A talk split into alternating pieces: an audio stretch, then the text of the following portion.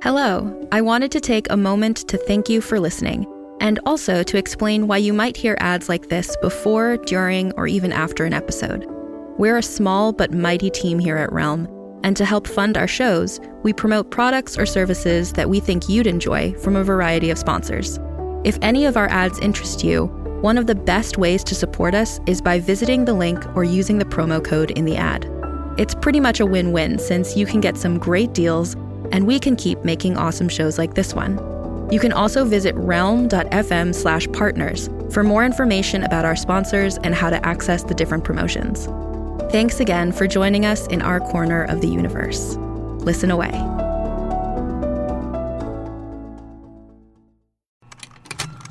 Contained herein are the heresies of Radolf Burntwine, erstwhile monk turned traveling medical investigator. Join me as I uncover the blasphemous truth of a plague ridden world that ours is not a loving God, and we are not its favored children. The Heresies of Radolf Burntwine, coming January 2nd, wherever podcasts are available.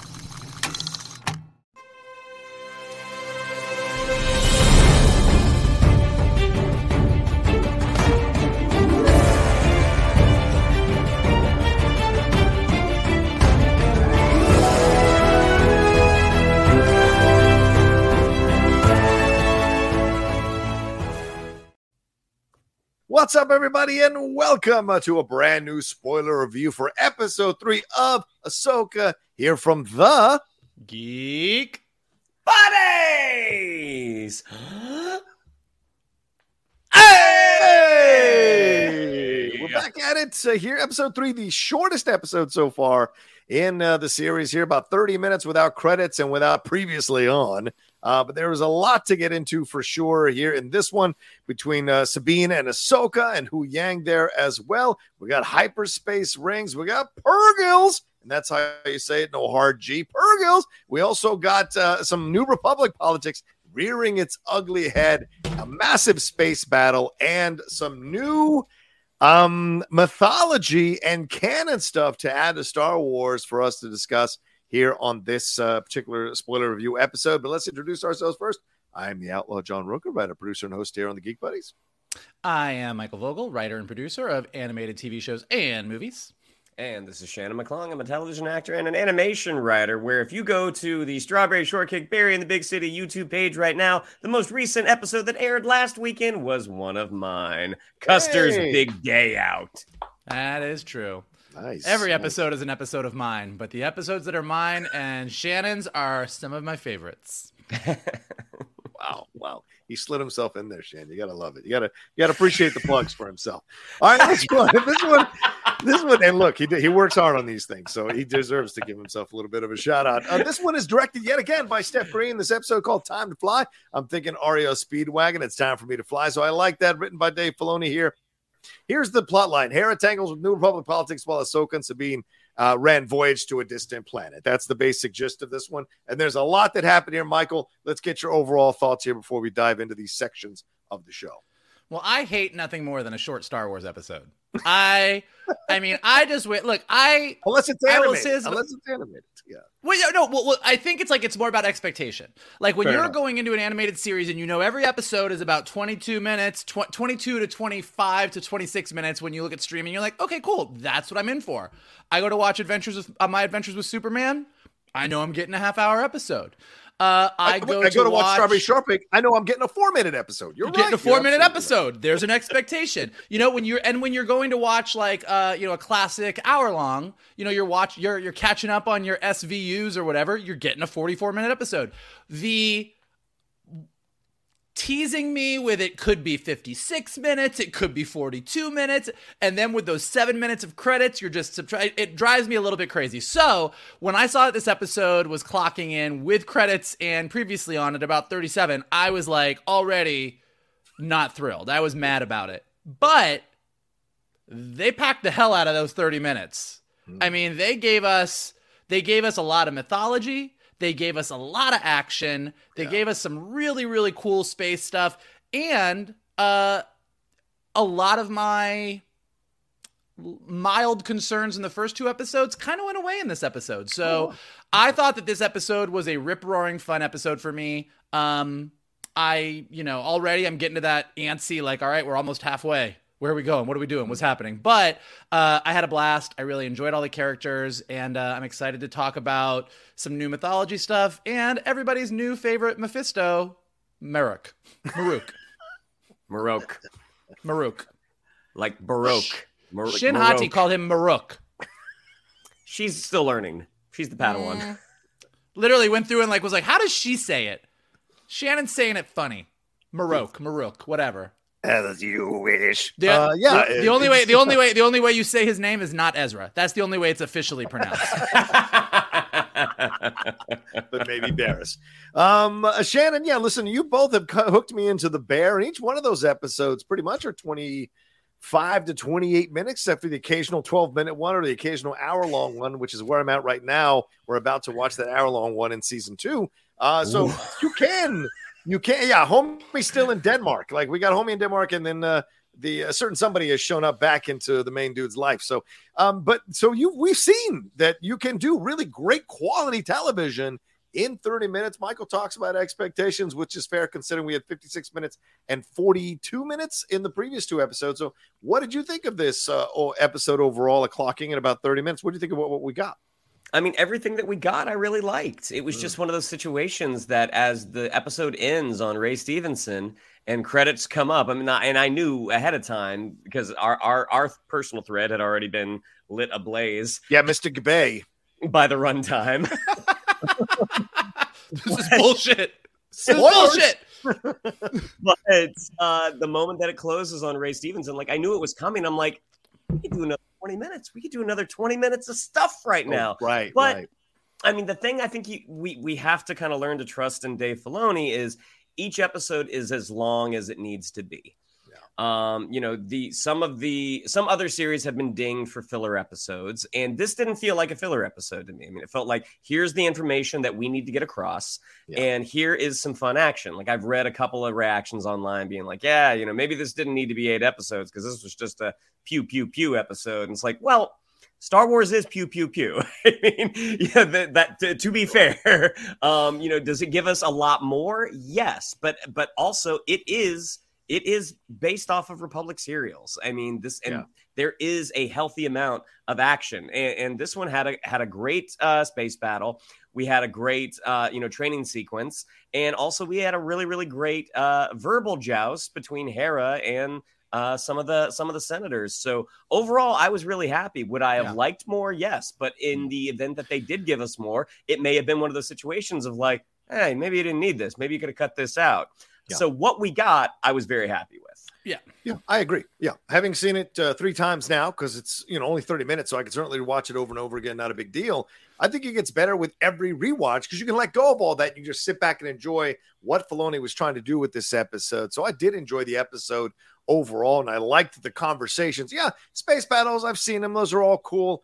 The Ahsoka moves were badass when she's on the wing. The conversations to me, that's what really appealed to me about this episode. The back and forth with Ahsoka and Sabine about the Force, the talk uh, with Huyang about the old Mandalorian Jedi, about how much he's trained, about the changes that have been going on in the Jedi Order, and then the conversation with Hera and uh, Senator Xiono. I mean, the I standoff, the FU standoff, and the I standoff, I thought was pretty awesome. So there was a lot here to thoroughly enjoy in this episode. We're going to break it on down here. And again, this is a spoiler review. So if you haven't seen it, go see it. Come on back and hang out with us for the rest of this episode. And if you don't care, then hang on. We're going in. So uh, let's start off here. We start off with Huyang, training Sabine. This drill is reminiscent of the samurai technique known as tameshigiri, uh, which was used to test a blade sharpness with a series of different cuts. He says that she's not good and not bad, and she's getting barely by on the basics. And then Ahsoka wants to level up her training with the Zatoichi technique, which is essentially training blindfolded. We saw Luke do this in A New Hope. We know that Star Wars has a history of blind Jedi, Kanan Jarrus, Chirrut Imwe. For me personally, I had a Leonardo DiCaprio moment when they said Zatoichi because I have been a massive fan for decades of Zatoichi, which is the blind samurai swordsman uh, who was played very famously by Shintaro Katsu in a number of films. You can buy them all as a collection on Criterion. He even took on Toshiro Mifune's Yojimbo from Akira Kurosawa fame in one of those films. And then uh, Takeshi Kitano did a remake of that in 2003. So great shout out to Samurai Origins of Star Wars here by calling it the Zatoichi method. Um, and then they, uh, which is uh, created by novelist Kan Shimozawa. I want to give uh, credit here for that. But um, uh, we move on here now. Ahsoka training here with wooden blades. These are named bokken, and the training they're using is very reminiscent to Kenjutsu. So maybe they were doing some of that here back and forth. She tells Sabine that she needs a deeper connection to the Force here, and then she kind of disappears and pops up in a separate place. So does Ahsoka have force teleportation? I don't know. Just throwing it out there to consider. Sabine eventually gets the hang of it for a few seconds. Then Ahsoka takes her down and says, Anger and frustration are quick to give power, but also imbalance you. This is something that I've been navigating for about five decades in my life. life. Later, they have a convo about the fourth. That's true. I'm sure these two gentlemen can confirm. Later, they have a conversation about the force with Sabine saying she can't feel the force and she wants to train faster Ahsoka tells Sabine that the Force is in everything, kind of echoing what Kanan Jarrus, I think, has said before in Rebels, including her. But the ones who learn how to use it have talent, focus, and determination. And that's how she leaves it. She heads to the cockpit with Huyang. They discuss Sabine's progress and then have an interesting back and forth about the Jedi Order and the history of Ahsoka coming from a long line of non-traditional Jedi. Jedi.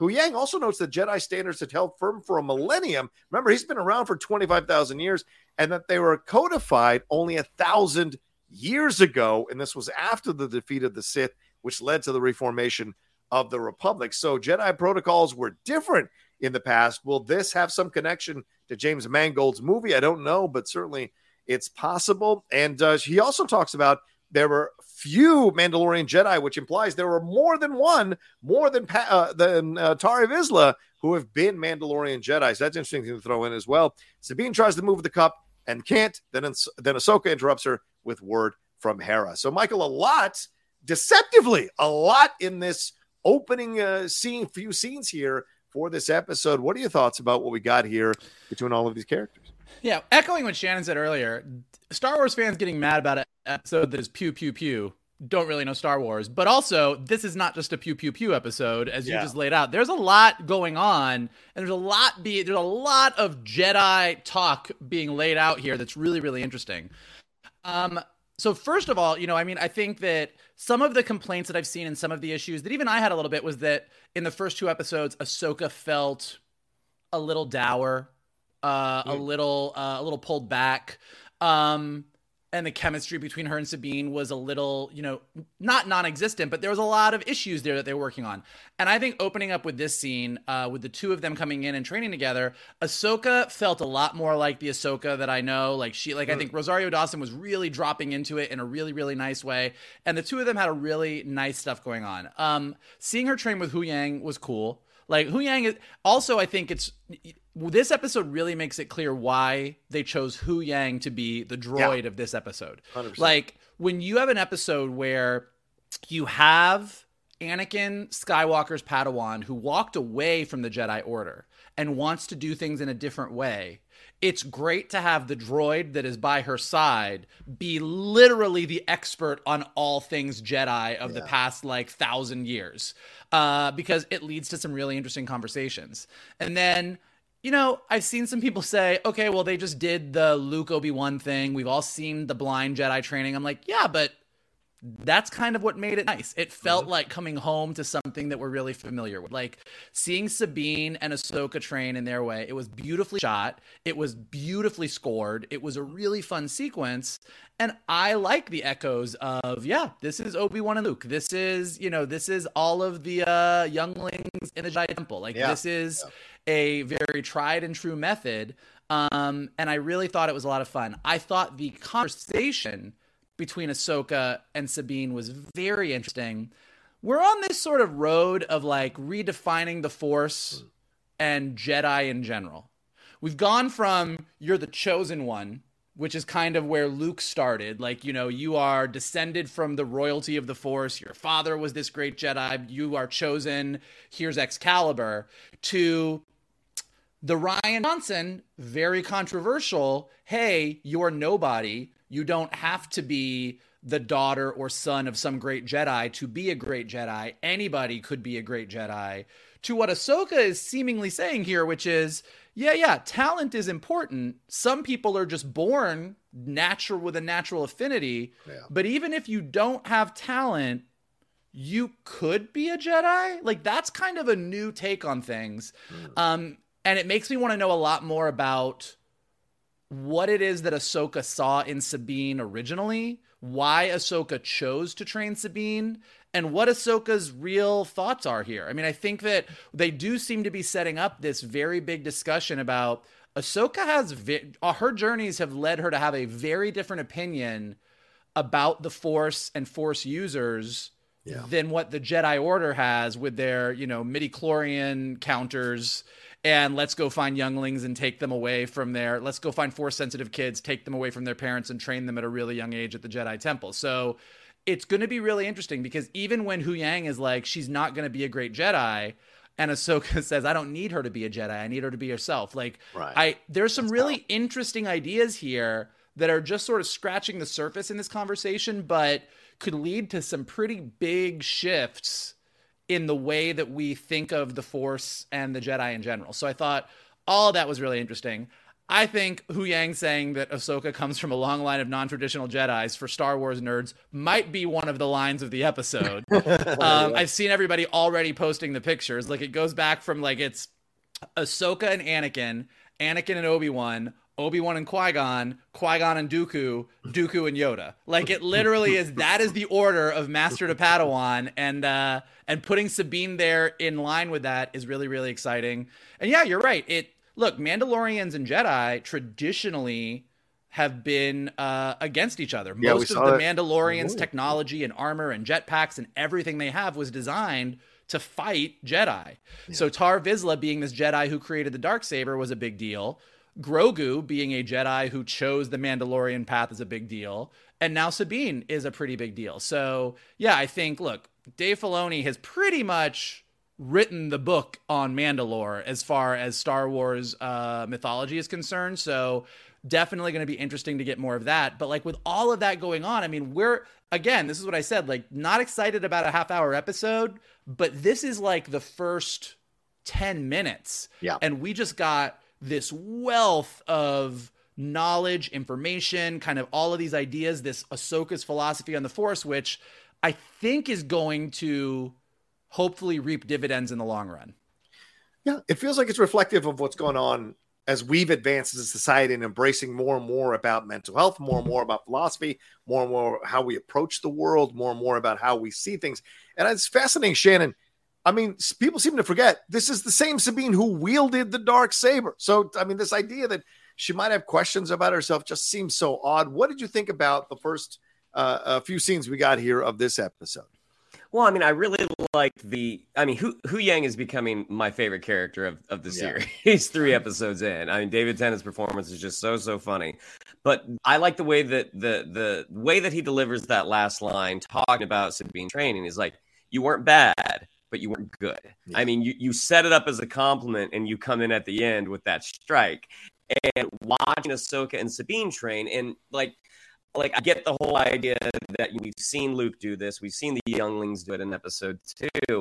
Um, this was different because you're not fighting against a probe droid. Mm-hmm. You are fighting against uh, uh, uh, a, a, person, and and the way sort of runs contrary to what she would have gotten as a Mandalorian. So I mean, it's really really interesting to watch that, and more so than watching Luke or the younglings. I'm like, oh, at some point, Sabine's fighting in the dark I think that's right. what this scene really tees up at some mm. point during the series. Mm, um, I I also thought in episode two of Loki we were going to see a jet ski at the end of the series, so that might that may not come to fruition. Um, hey, but I hey There is absolutely a jet ski in the trailer for season two. So you weren't wrong. Yeah, yeah. You were just early. I was wrong in my timing. Um, but but I mean I did like the the Ahsoka the Ahsoka Huyang um, exchange in the cockpit talking about how she comes from a long line of you know kind of unlikely Jedi. Again, Huyang, very very funny, and like I definitely hear what Vogel was saying about maybe some of the um, dings on Ahsoka in the first two episodes, and that she seems a little dour. Well, we've never seen her at this point in her mm, life, mm-hmm. so I feel like you I feel like you ha- kind of have to provide the space for that that um, interesting characters are kind of fluid fluid changing things and if someone is the same way the whole time, that doesn't always make for the most most interesting story. So hmm. getting her a little dour, watching her so, sort of come to life, like the thing that potentially was missing was Sabine. Um, you know, she she she feels that duty to pass on what she's learned. I mean, so I, I really enjoyed everything, and watching Sabine with that cup trying to use the force to bring that cup to her and getting the call and being like, well, you win this round. I was like, that's really funny. Did anybody else? I mean, like, I was having such flashbacks. Like, the number of times as a kid that I would sit around and, like, try to use the force. Like, I'd be like, yeah. maybe, maybe. Yeah. Like, watching Sabine do that gave me all the childhood flashbacks of me sitting, like, at my, watching my cereal being like, yeah, because if it was going to work, it was going to be when no one else was around. right, yeah. right. But I, I kind of like that they zigged when you thought they were going to zag. That she didn't move it. That she didn't. You know, I, I like that it wasn't an easy fix. It's going to be a progress because they're definitely making, as Shannon you pointed out, they're definitely making at a point that she is not um, a Jedi trained, fully Jedi trained person. That there, she's got some ways to go, and how is that going to play overall? uh, in the story they're telling with her as we go along in these episodes, and she finds herself in these combat situations. I'm real curious to see. And I like and what Natasha Liu Bordizzo is doing here. There's a matter of factness. There's there's not this over aggressive desire to learn. She's very clear about who she is, but she also wants to get into a position where she feels comfortable in situations, but she doesn't get super mad or super angry. And I like that you've got that balance, for lack of a better term, yeah. with her and Ahsoka. And Michael, you bring up an excellent point. The fact that you have Ahsoka, who's a non-traditional Jedi, and Huyang, who's been around for 25,000 years, again, you achieve balance. There are things to take from both philosophies that Sabine, I think, is going to borrow from and learn from and become a different type of Jedi in her way, non traditional, but still evoking what is best of both worlds, which is what a lot of us do in our lives. We pick up philosophies, we pick up ideas, we pick up what works for us. And I like that that is an element here as well. And I really enjoyed um, that Filoni giving a shout out to the samurai origins of Star Wars. Just this was for me, this was like I was 10 years old watching my first samurai yeah. movie again. Really excited to see this kind of stuff. And I cannot reiterate how much of an idiot I was when they called it Zatoichi you know, evoking I I lost my shit like a child, man. I really I do did, think so. I do think it's also just worth mentioning really quick. I I like a lot of the Force Awakens and I actually very much like Rey as a character, mm. but I know that one of the general complaints is that Rey was this character that showed up and was instantly yeah. like re- yeah. very proficient in the Force. And I think what Dave Filoni is doing here is the smarter and um ultimately more satisfying storytelling method. Yeah. Like having someone show up and just be like, oh my God, force mind tricks, cool. Like we have a character here who is desperately wanting to move a cup. Yeah. And yeah. we have we have a droid saying you're literally the worst Padawan in the history of 25,000 years of Padawans. Yeah, yeah, yeah. And we have everybody telling her that she can't. And we have Ahsoka being like, "Look, I know that you can." Mm-hmm. And so now when Sabine does literally anything force related, we're all going to be very excited. Yeah. Like like yeah. so like it's it's a much different way to sort of build a character through the force.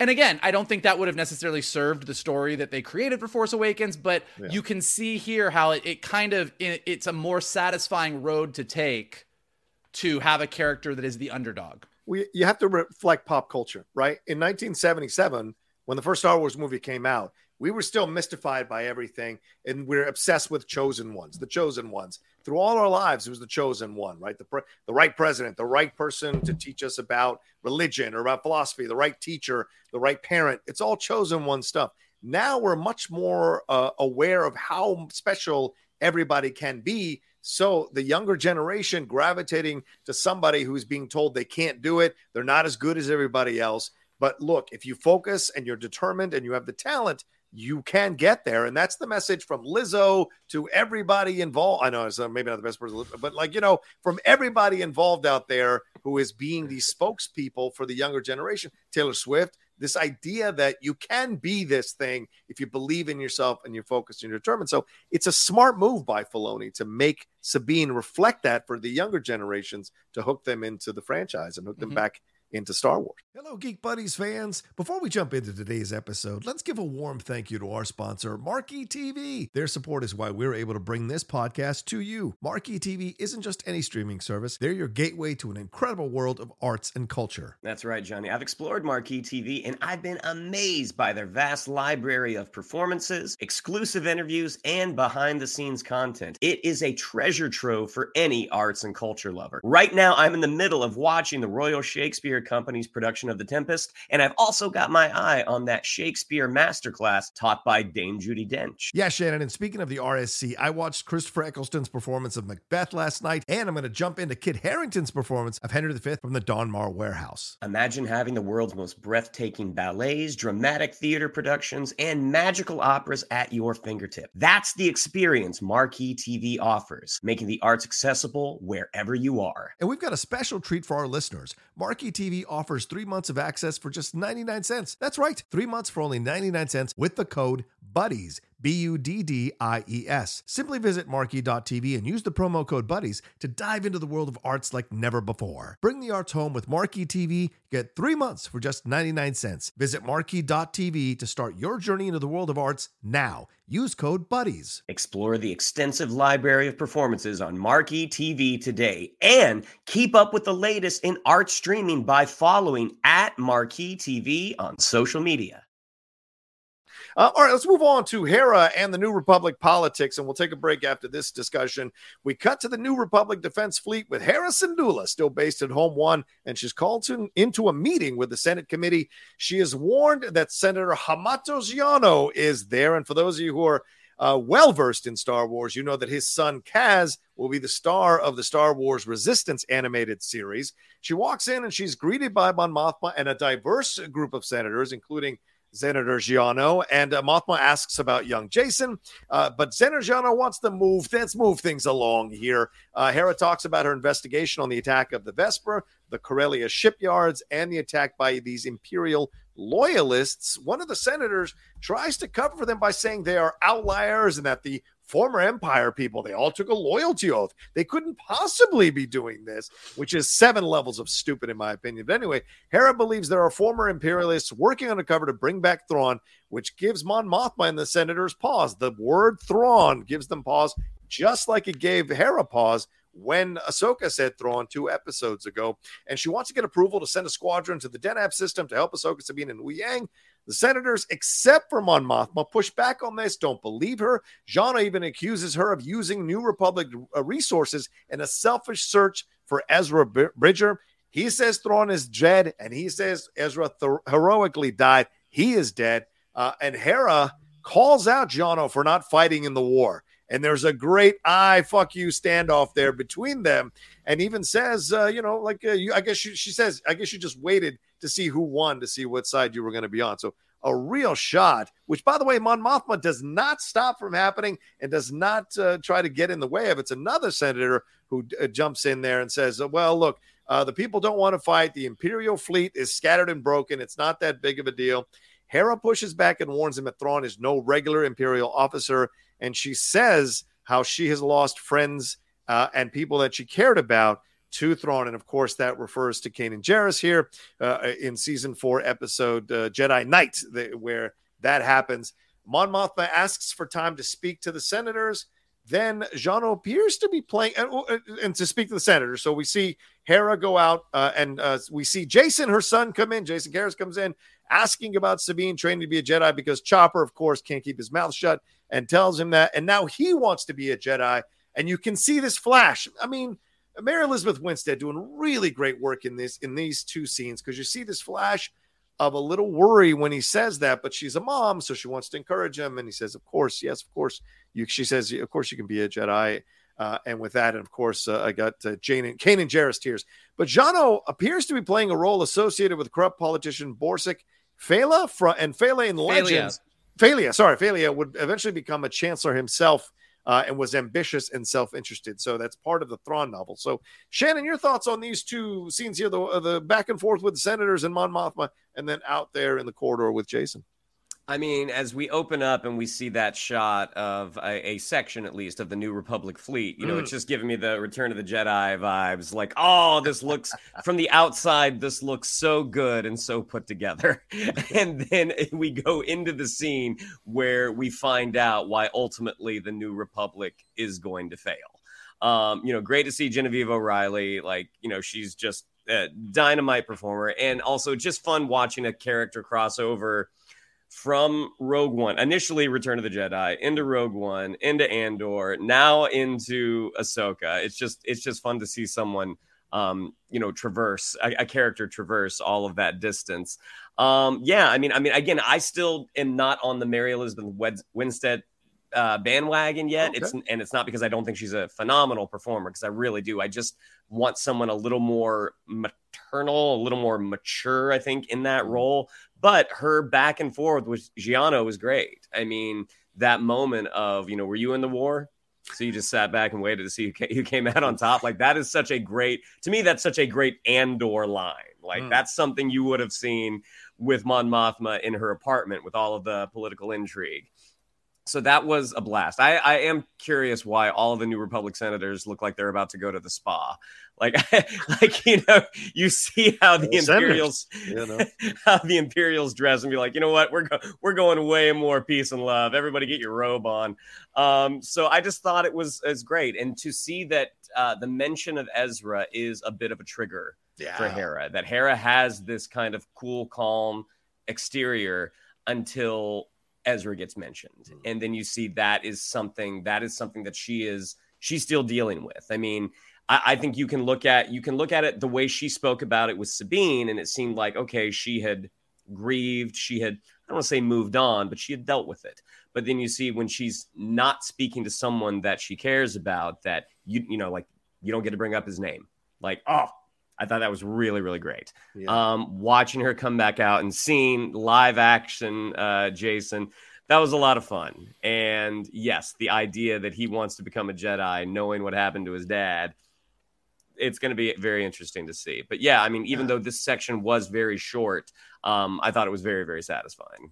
Yeah, Mike, this is a lot, there's a lot goes on here in the back and forth First of all, it's a diverse group of senators, which I think is a really mm-hmm. interesting commentary.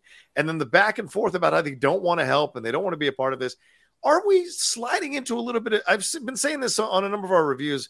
Are we sliding into a little bit of dangerous territory that the original trilogy, doing all the things that it did, eventually just leads to a bunch of incompetent fools pissing it all away, which we've seen in history many, many, many times but does it undercut a little bit of what we get out of the original trilogy uh, overall? What do you think about all? I don't think it does, only because I think we're forgetting that um, there's 30 years between Return of yeah. the Jedi and uh, and Force Awakens, and as Dave Filoni has said, there's only 18 years between Revenge of the Sith and A New Hope.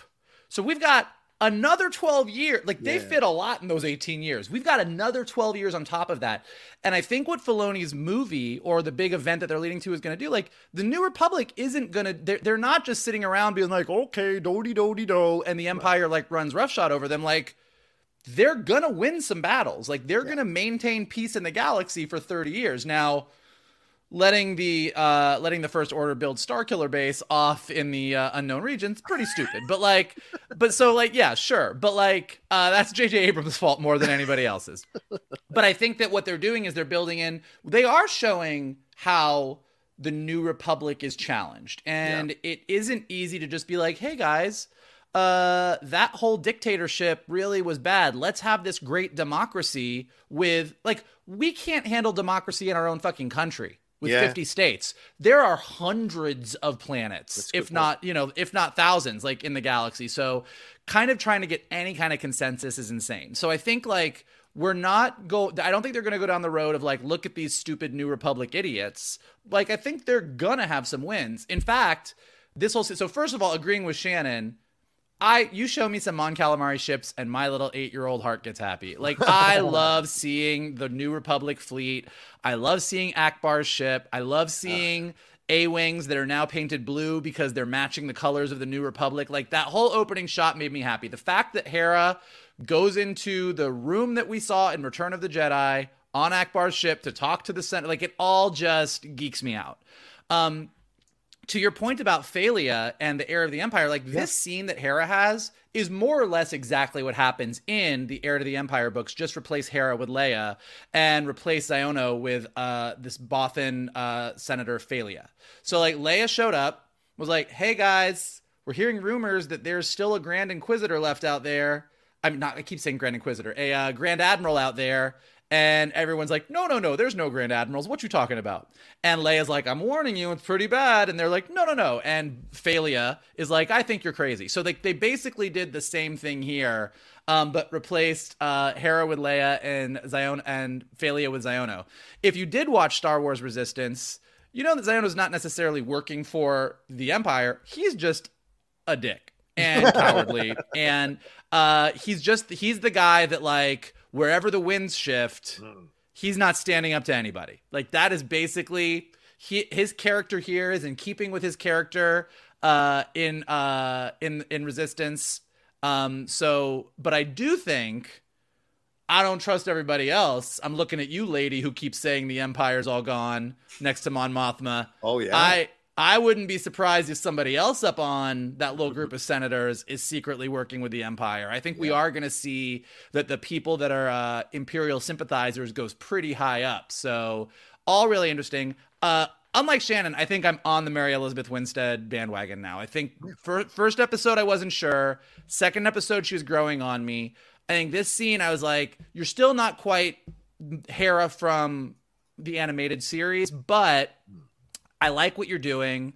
I believe you. I'm feeling you. I, I thought it was really, really nice. Loved her back and forth.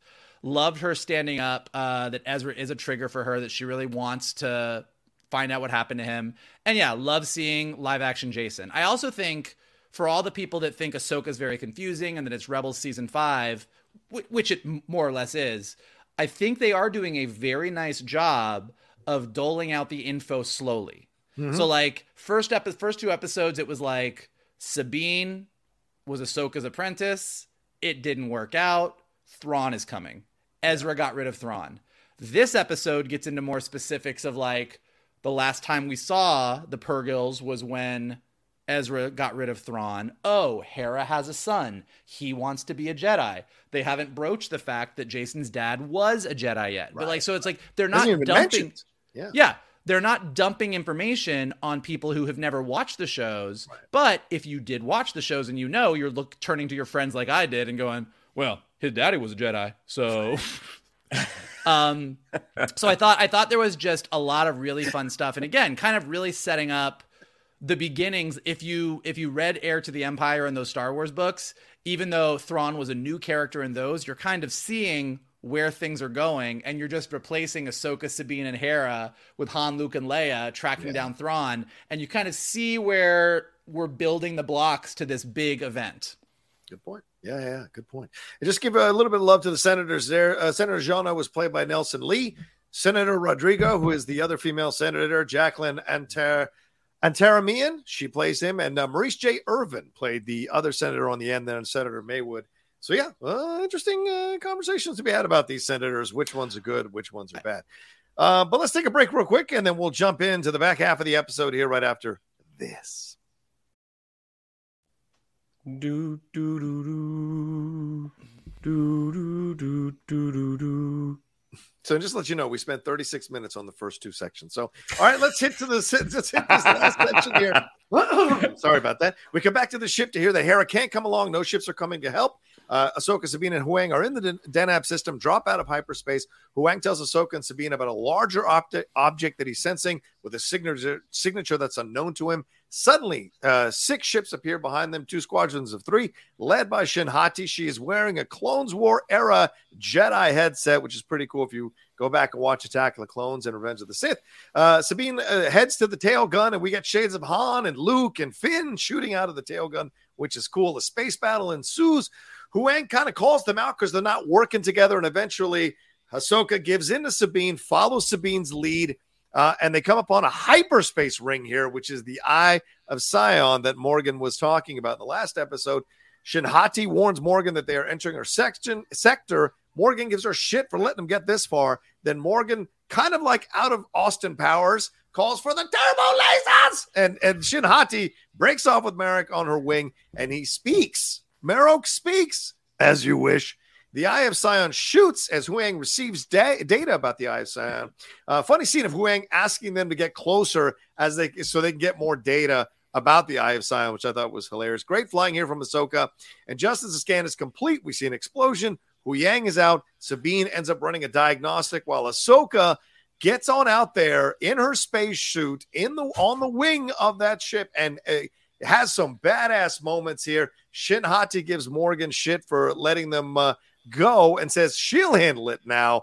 Uh, Sabine eventually fixes the ship. Ahsoka gets back in. They take off, and Ahsoka is tracking something else. And oh my God, it's the live action Purrgils, the space whales are here. We get an extended battle sequence here with Shin Hati's crew and uh, uh, Ahsoka and Sabine, and it feels a lot like what we got in Solo with the fight that was going on there. I think with the Kessel Run near the end of the movie there. Uh, Ahsoka and Sabine escape close to the surface of Seatos. They set down there amongst the red leaved trees. They say Sin, they see Shin and Mar- Marrok overhead fly overhead past them. After a few moments, they power back on. But Sabine has a moment and says she hasn't seen the Purrgil since Ezra disappeared. So very emotional moment there. Huyang tells him that the Eye of Sion has not finished uh, being constructed with a final hyperdrive that is being set into position. He also tells them it's a hyperspace ring, but one that Huyang has never seen on this scale and says that this craft could make a hyperspace jump of astonishing speed and distance. Um, and this is a, just a real quick Lucasfilm Star Wars High Republic Transmedia Initiative has revealed the history of the hyperspace ring. It was actually associated with a group of space pirates known as the Nihil and must have been subsequently adopted by the Republic.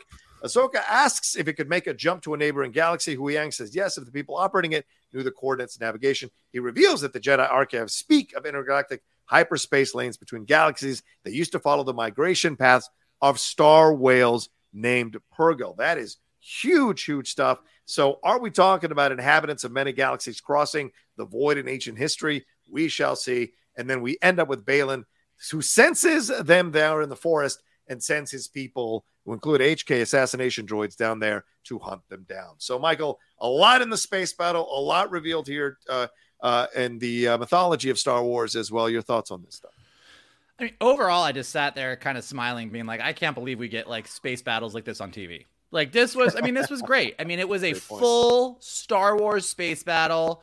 Uh, it felt like classic Star Wars. It felt like the best episodes of Clone Wars and Rebels. Like it really was mm. just the Star Wars space battle that you love come to life. You had your bad guys, you know, you had your mysterious masked Inquisitor Shin Hati is getting sassier and sassier every episode. Like it's a blast. And I love the idea, you know, Ahsoka gave a little bit here. Like she was kind of giving Sabine the whole feel the force, feel the force. And Sabine was like, bitch, we getting shot at.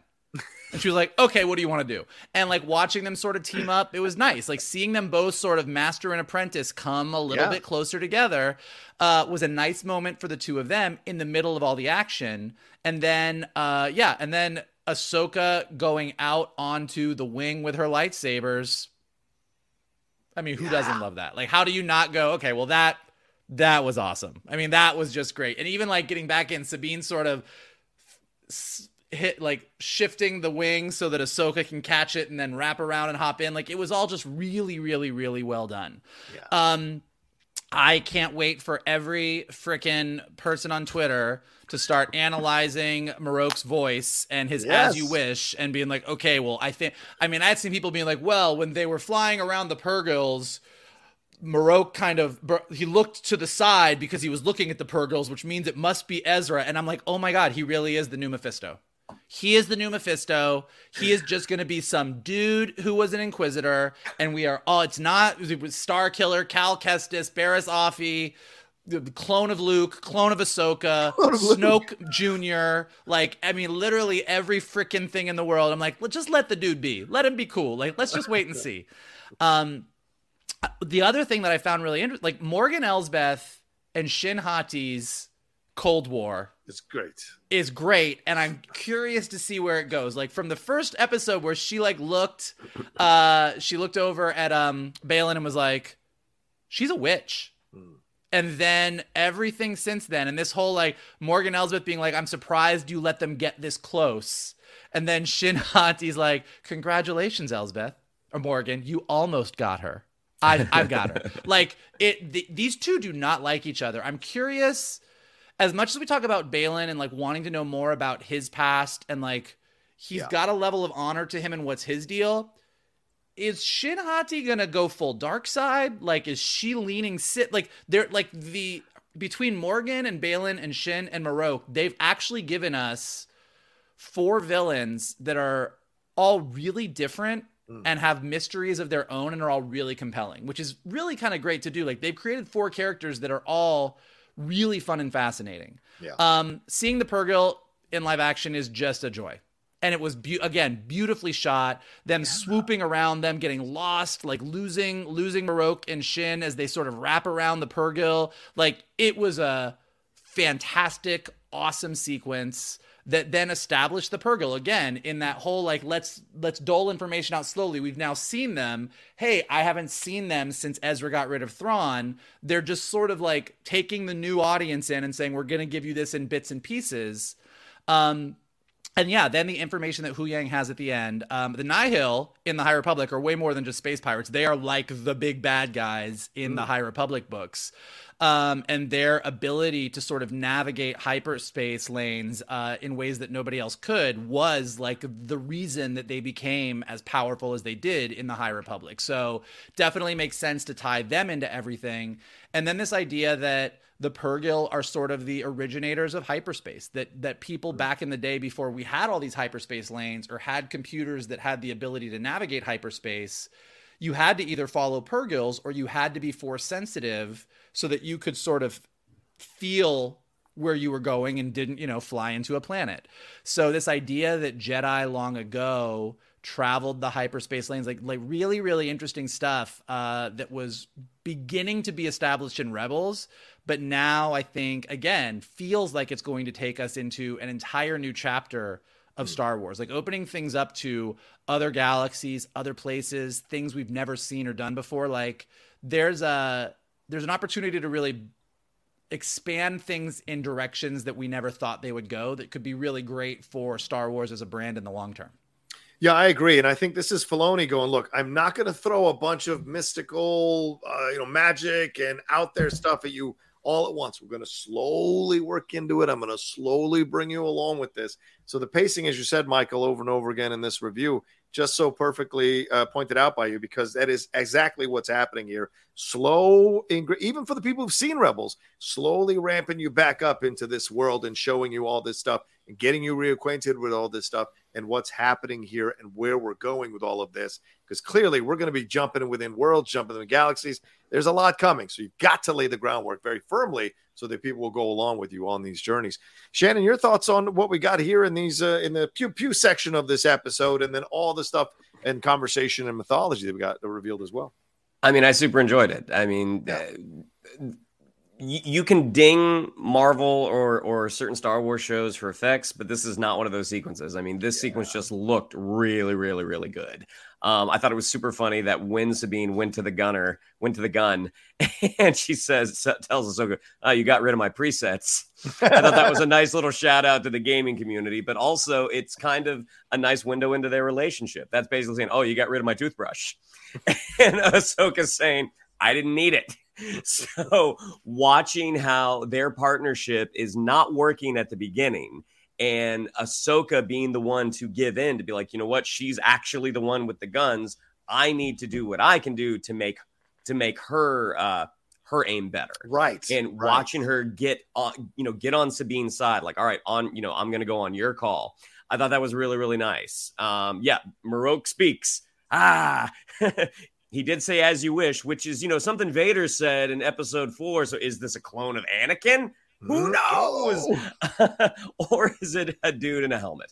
Again, I, I'm pretty sure that helmet's coming off at some point. I don't know if they're, you know, it's someone of note underneath it, but I'm pretty sure that helmet's going to come off at some point.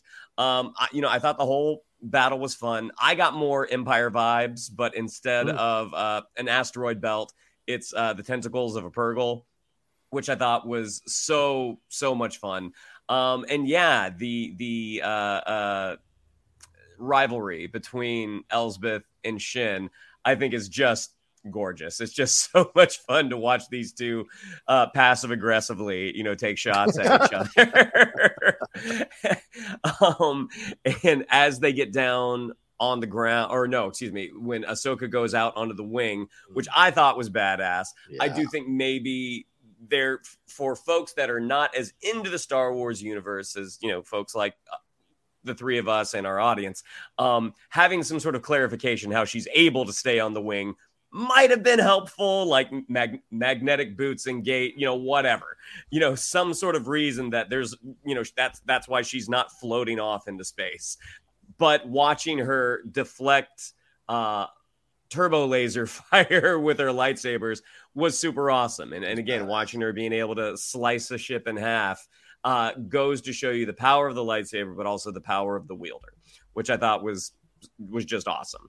Um, watching them get down onto Seatos, seeing that great shot of Ray Stevenson again, that was just uh, I just wanted more. I just wanted it to keep going at that point. And I thought, you know, the what Baylan, the way what he said to the droids when he said hunt them down, he didn't say kill them because I think he doesn't. I don't think he wants to kill Yeah. Ahsoka. Um, but yeah, I mean, I thought the conclusion was great.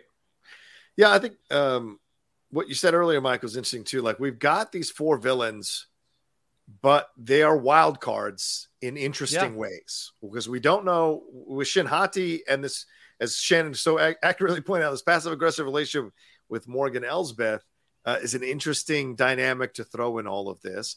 Uh, and then with Baylan doing what he's doing, there's a there's a nobility to Baylan that uh, Mhm. although he did wipe out everybody on the New Republic ship in the first episode, there is a nobility with how he reveres or speaks about Ahsoka. Uh, and so there's something here to be explored. Morgan Elsbeth is basically going to sacrifice the whole damn world to bring Thrawn back or galaxy to bring Thrawn back. So no, nobody is, uh, I'm sorry, everybody's expendable in her mind.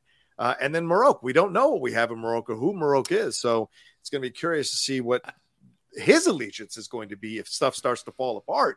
Which side is he going to go on? Does he kill Baylan under Shin Hati's control? Because remember, Shin Hati is the one guiding him in this battle uh, throughout the uh, the sequence with uh, Ahsoka and Sabine. So just a lot of interesting X factors to throw in with these villains for sure.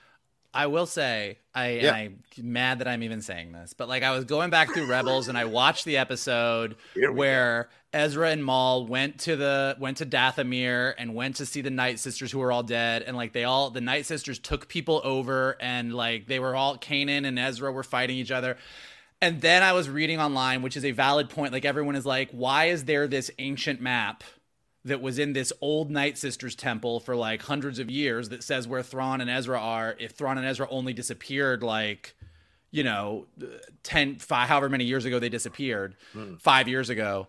Um, and I was like, man, okay, like so, like if Ezra, like, like literally nerded out hard in my head. I'm like, okay, so like if Ezra still had access to the world between worlds that he had at the end of Rebels, and he could go back through time, and like he needed to get people a message, and so he had this map, and then the Night, Night Sisters found the map, and they knew it was going to happen, and then like they found like I literally was like building a case on why Marrok could be Ezra in my head as I was like, I don't think it's Ezra, I don't want it to be Ezra, so uh, so yeah, so keeping score for everybody, like all bets are on the table, but I still don't want it to be Ezra. But I'm starting to like be like, okay, well, that would answer that question. So mm-hmm. it's going to be interesting. I, I, I think the idea that there's this ancient map that says here's where these people disappeared to who disappeared five years ago on space whales. I'm like, that is okay, interesting. I don't know. So uh, mm. so so I'm I I I recognize that I am now Mephistoing as we did wow. so well so long ago.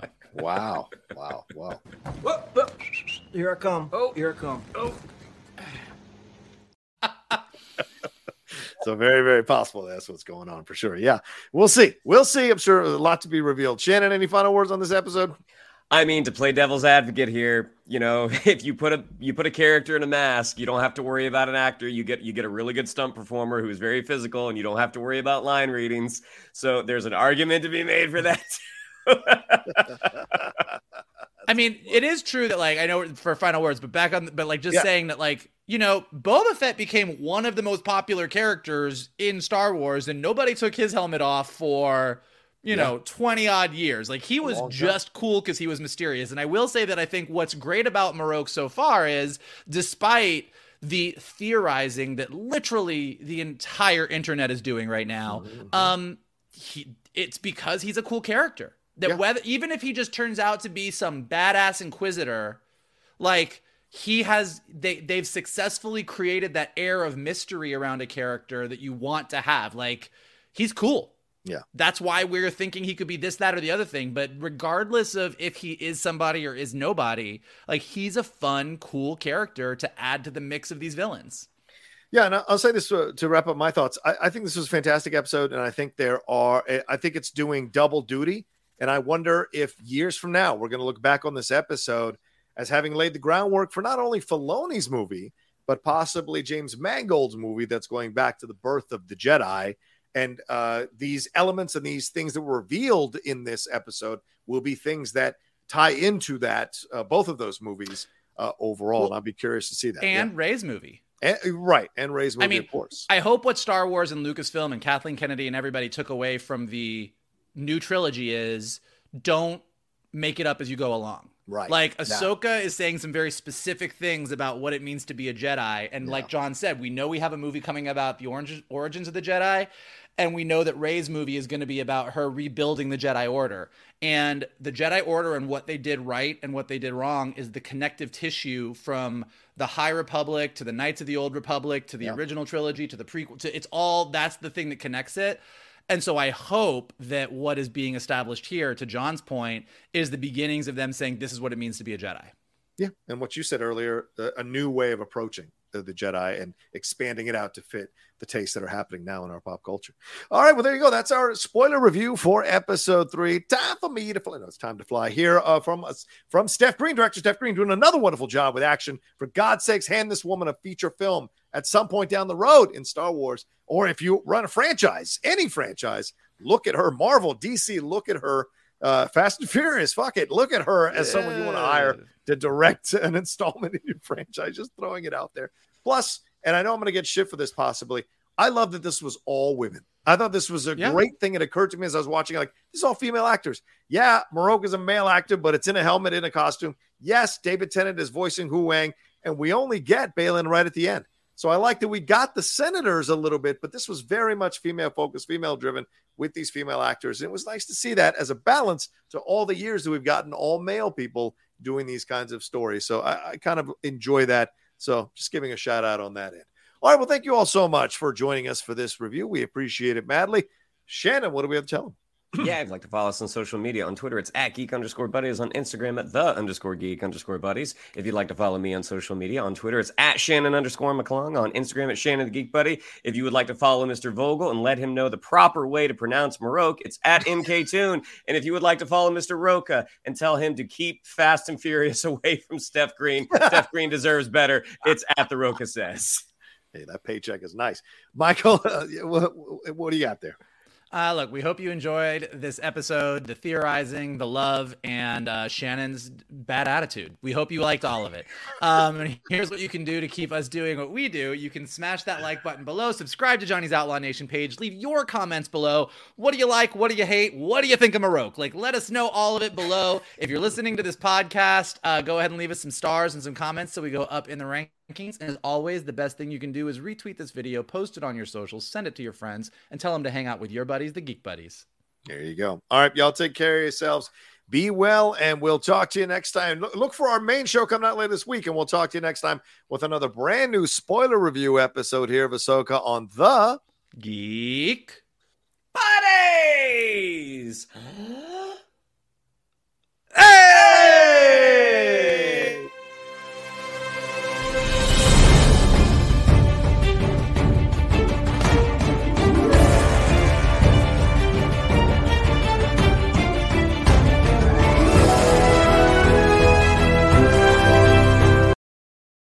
Hey there, this is Justin Bartha. I made a funny new podcast, King of the Egg Cream. It has the greatest cast in the history of podcasts with actors like Lewis Black, I'm torn by my feelings for two women. Bobby Cannavale, You can eat it, or if someone hits you, you can put it on your cut. Melanie Lynskey, I wonder what these marvelous things are that look just like boiled chicken feet. Jason Ritter, I can break things and pick locks and kill people. Michael Stuhlbarg, The whole point is to inspire people that they should make themselves better. Ari Graynor, No, don't whet its appetite. What are you, an idiot? me, Justin Bartha, That's not just any egg cream, that's a Lemke's special. and all narrated by the hilarious Richard Kind. This is the story of Harry Dalowitz and how he rose from nothing to become New York's King of the Egg Cream. So if you like funny true stories, come listen to King of the Egg Cream, available wherever you get your podcasts.